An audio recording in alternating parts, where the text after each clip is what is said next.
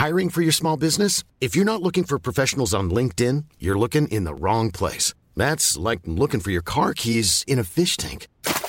LinkedIn helps you hire professionals you can't find anywhere else, even those who aren't actively searching for a new job but might be open to the perfect role. In a given month, over 70% of LinkedIn users don't even visit other leading job sites. So start looking in the right place. With LinkedIn, you can hire professionals like a professional. Post your free job on linkedin.com slash people today. Ça va commencer dans 3, 2, 1. Binge audio. Salut, c'est Thomas Rozek. En France, le chômage a augmenté plus 0,6% en mai. Sur un an, la hausse est de 7%. On compte aujourd'hui 3 346 600 demandeurs d'emploi, soit 12,7% de la population active. On est passé de plus 0,3 mensuel jusqu'au mois d'avril pour le premier trimestre à plus 0,6 en mai, c'est-à-dire 20 800 chômeurs en plus en France. Même si elle n'a pas toujours été sanitaire comme aujourd'hui, la crise fait partie de notre quotidien et ce depuis toujours. En tout cas moi depuis que je suis né, en gros le milieu des années 80, j'ai pas franchement eu la sensation qu'il y ait eu autre chose qu'une succession de crises de plus ou moins grande ampleur. La plupart du temps, ce trouble général et massivement commenté est lié de près ou de loin à l'économie et à ses conséquences directes sur nous pauvres mortels, à savoir l'emploi, ou plutôt l'absence d'emploi, connu sous le doux nom de chômage. Quel que soit le bord de celles et ceux qui nous gouvernent, toutes et tous ont à cœur officiellement de tout faire pour nous ramener à de plus justes proportions en termes de taux de chômage, même si on entend bien en fond la petite musique qui accompagne ces discours volontaristes, celle qui voudrait que l'État ne peut pas tout, que les chômeurs sont un petit peu responsables de ce qui leur arrive et que les problèmes d'emploi sont un mal sans réel traitement. C'est oublier les quantités de décisions politiques qui de fait ont très largement contribué à installer la situation actuelle. Une situation pensée, réfléchie, certainement plus voulue que subie, contrairement à ce qu'on nous laisse entendre, par les pouvoirs successifs. Comment? C'est ce qu'on va se demander avec notre épisode du jour. Bienvenue dans Programme B.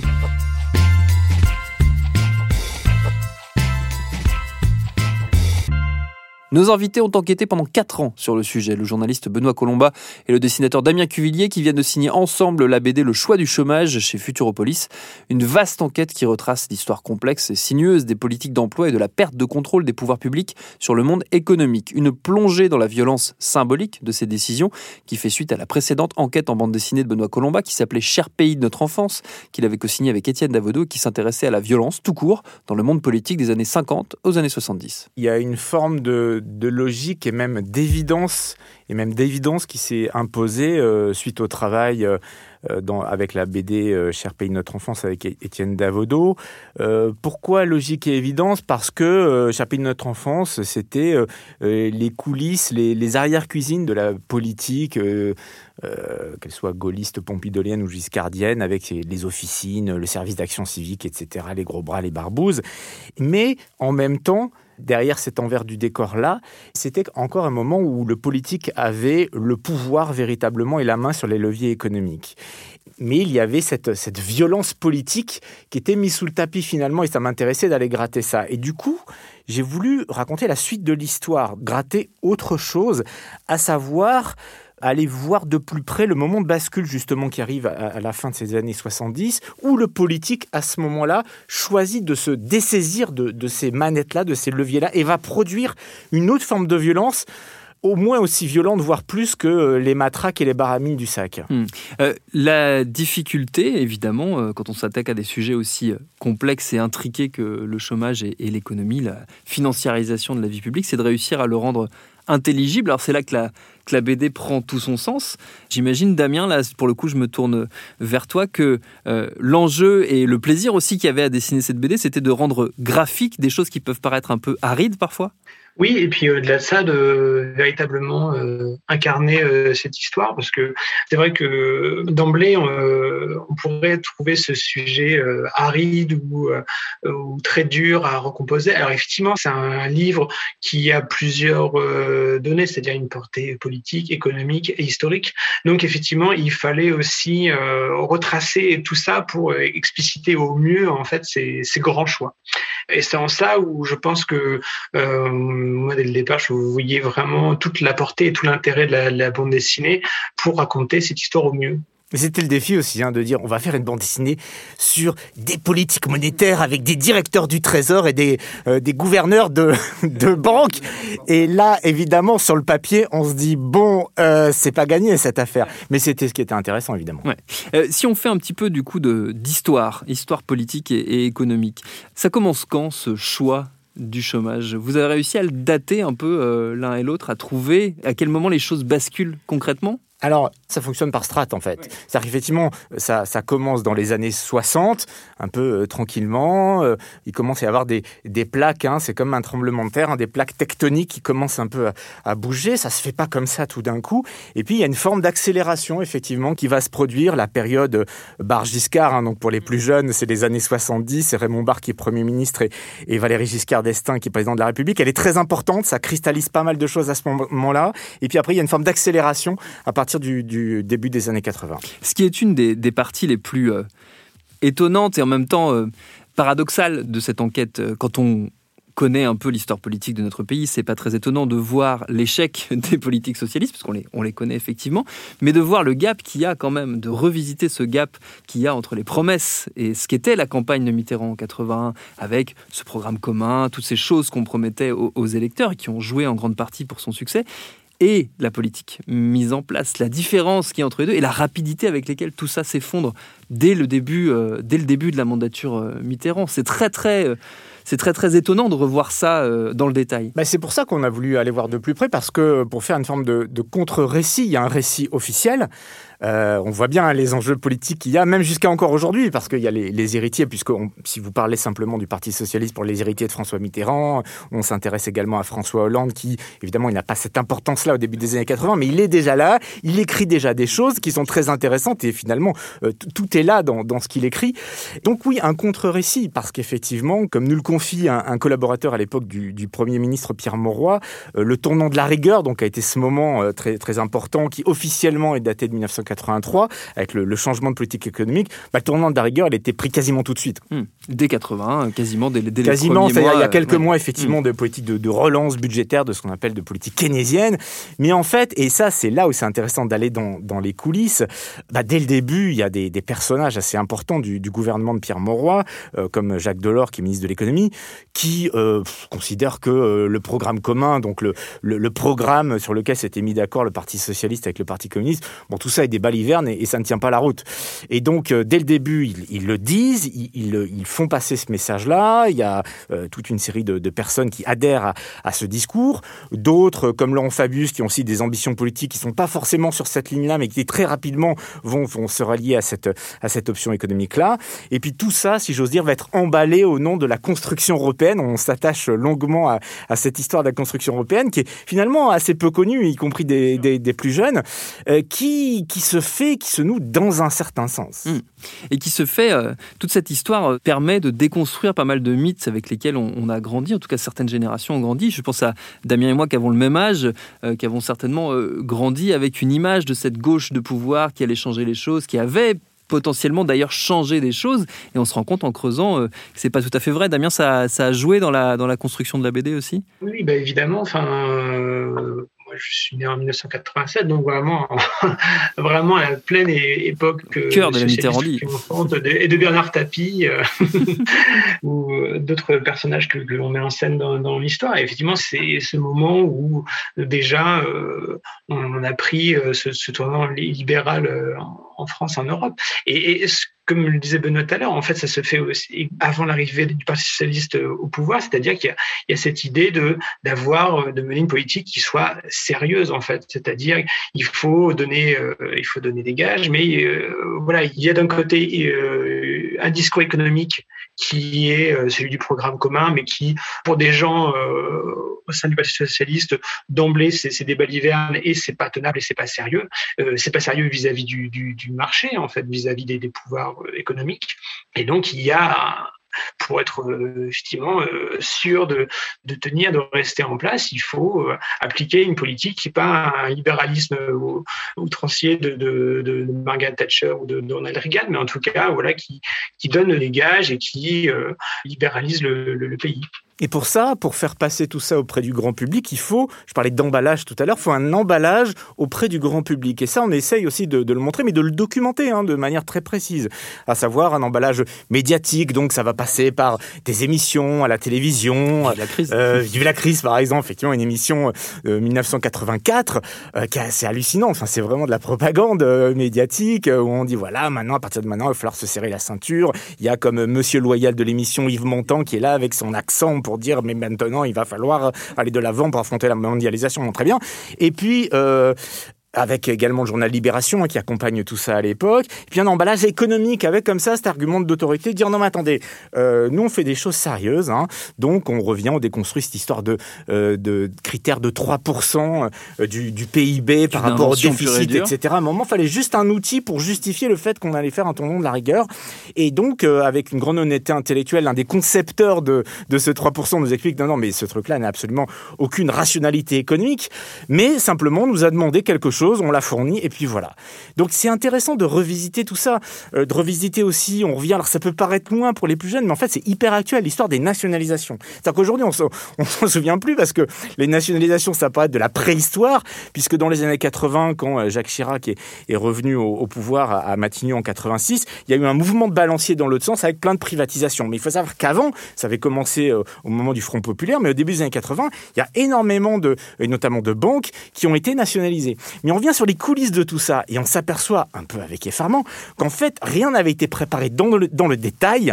Et on voit aussi les luttes d'influence, hein, notamment Jacques Delors, Bercy, le ministère de l'économie, qui va absolument, qui est le, le vraiment contre la porte pour que on fasse le moins de nationalisation possible. Et en fait, on s'aperçoit que le truc n'a pas du tout été préparé dans le détail. Et à tel point qu'on se demande si finalement cette impréparation ne faisait pas partie du projet initial.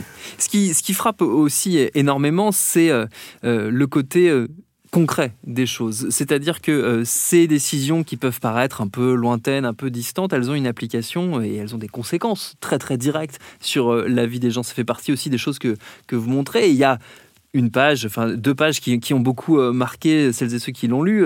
C'est Damien qui raconte en gros son lien intime avec euh, cet univers euh, du chômage. Damien, on, te voit à Pôle emploi avec ta maman qui a passé plusieurs années au chômage, en train de vivre ce que c'est la réalité de, la perte d'emploi euh, en France.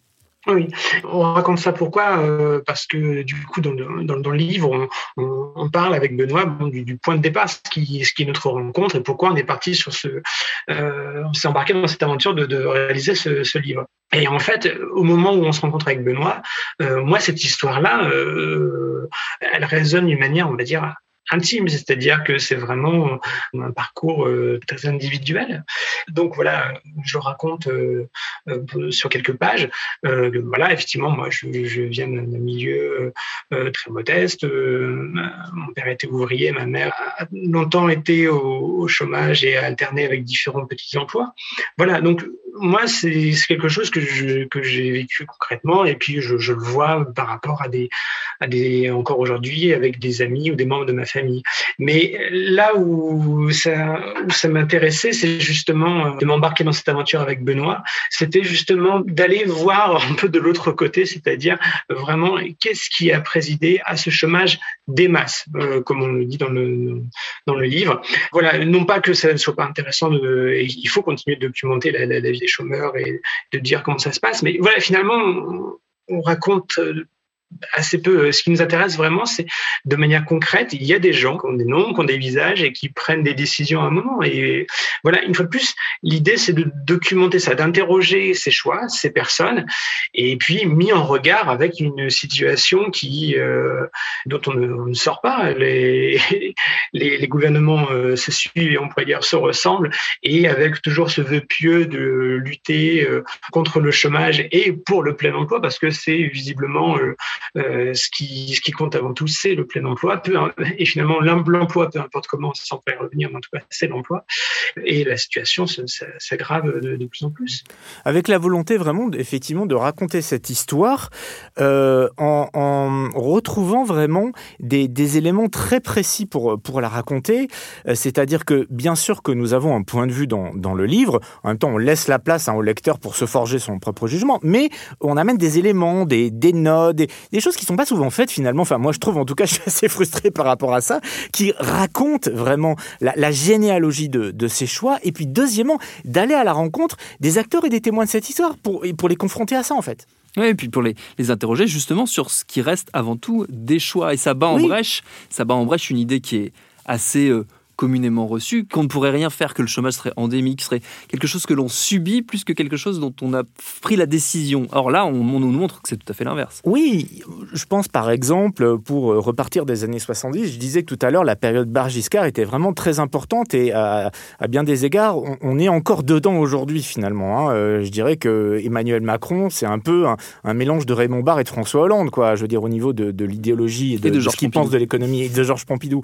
Une note de 79 d'un collaborateur de Raymond Barre qui dit, euh, voilà, Damien dessine la note, euh, noir sur blanc, euh, Monsieur le Premier ministre, il ne faut surtout pas essayer de lutter contre le chômage à court terme, il faut rester dans le couloir de, ces options économiques-là.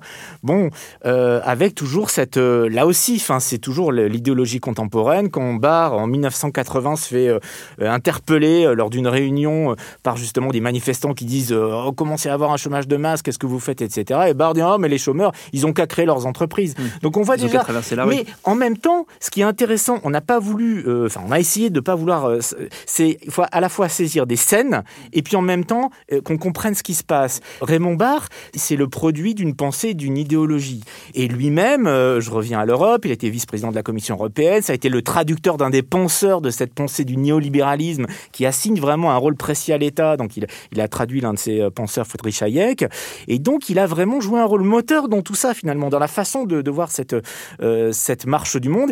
Et en gros, pour le dire vite, c'est vraiment l'idée que l'État euh, est là pour servir le marché. La monnaie, c'est quelque chose qui doit être stable, voilà. Et puis, il ne doit pas y avoir de déficit. Et donc, c'est vraiment, euh, l'État ne doit pas mettre la main dans la monnaie. Il faut des banques centrales, entre guillemets, indépendantes, donc sortir la question de la monnaie des, États.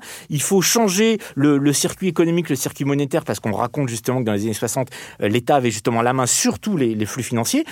Tout ça s'encastrant dans une formation, dans une construction européenne quand même bien particulière, où en gros c'est d'abord euh, l'économique et le libre-échange qui doit primer sur une véritable construction euh, euh, politique.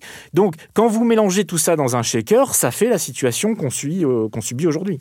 Et c'est c'est justement aussi une des forces de, de cette enquête, c'est de nous rappeler à quel point tout ça n'est pas que de l'histoire, justement. Et tout ça est très actuel. Et d'ailleurs, l'enquête elle-même est rattrapée par l'actualité, puisqu'il y a deux crises successives qui, en gros, se, font jour pendant que vous êtes en train de, la construire. Il y a les gilets jaunes d'un côté, puis la crise euh, du coronavirus. Euh, Damien, il fallait intégrer aussi euh, ce qui se passait autour de vous dans ce que vous étiez en train de nous raconter.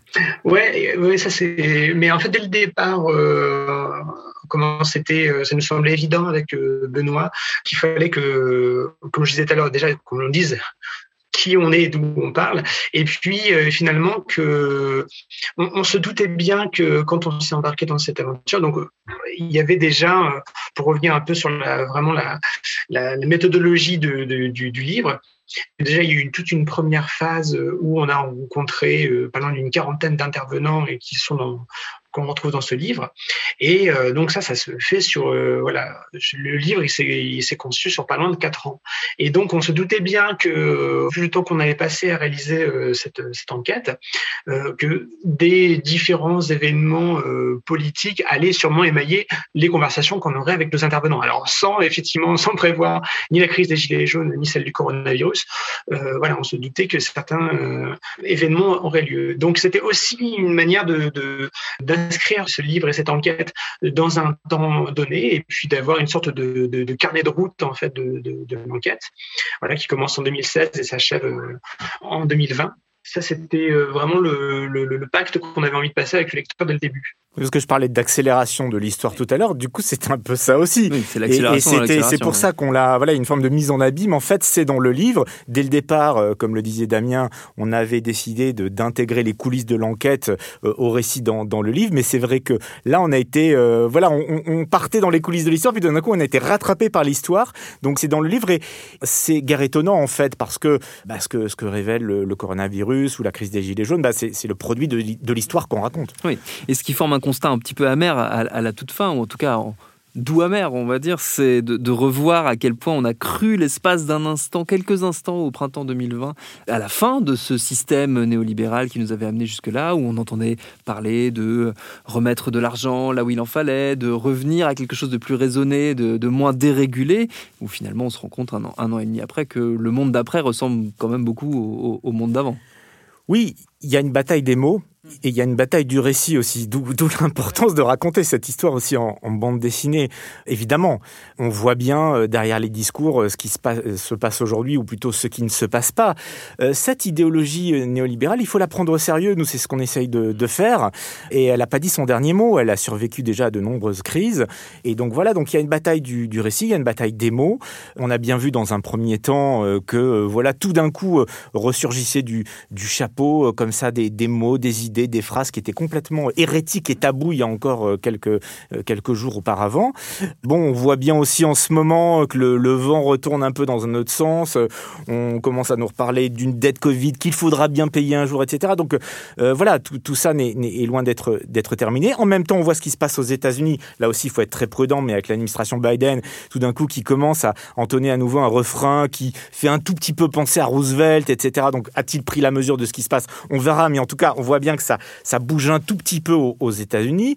Bon, euh, en France et en Europe, pas du tout pour l'instant.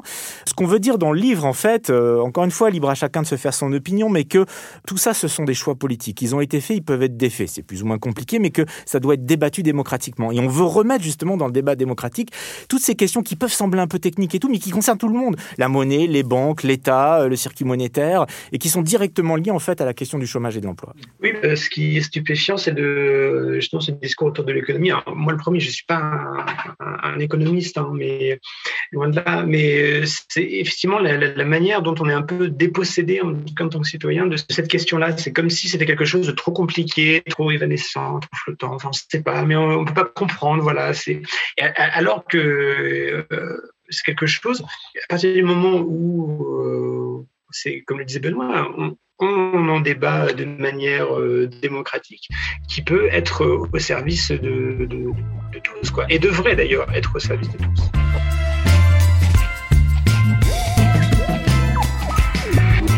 Et la BD de nos invités, on l'a dit, elle s'appelle Le choix du chômage et elle vient de paraître chez Futuropolis. Merci à Benoît Colomba et Damien Cuvillier pour leurs réponses. Programme B, c'est un podcast de Binge Audio préparé par Lauren Bess, réalisé par Mathieu Thévenon. Abonnez-vous sur votre appli de podcast préféré pour ne manquer aucun de nos épisodes. Facebook, Twitter, Instagram pour nous parler. Et à demain pour un nouvel épisode.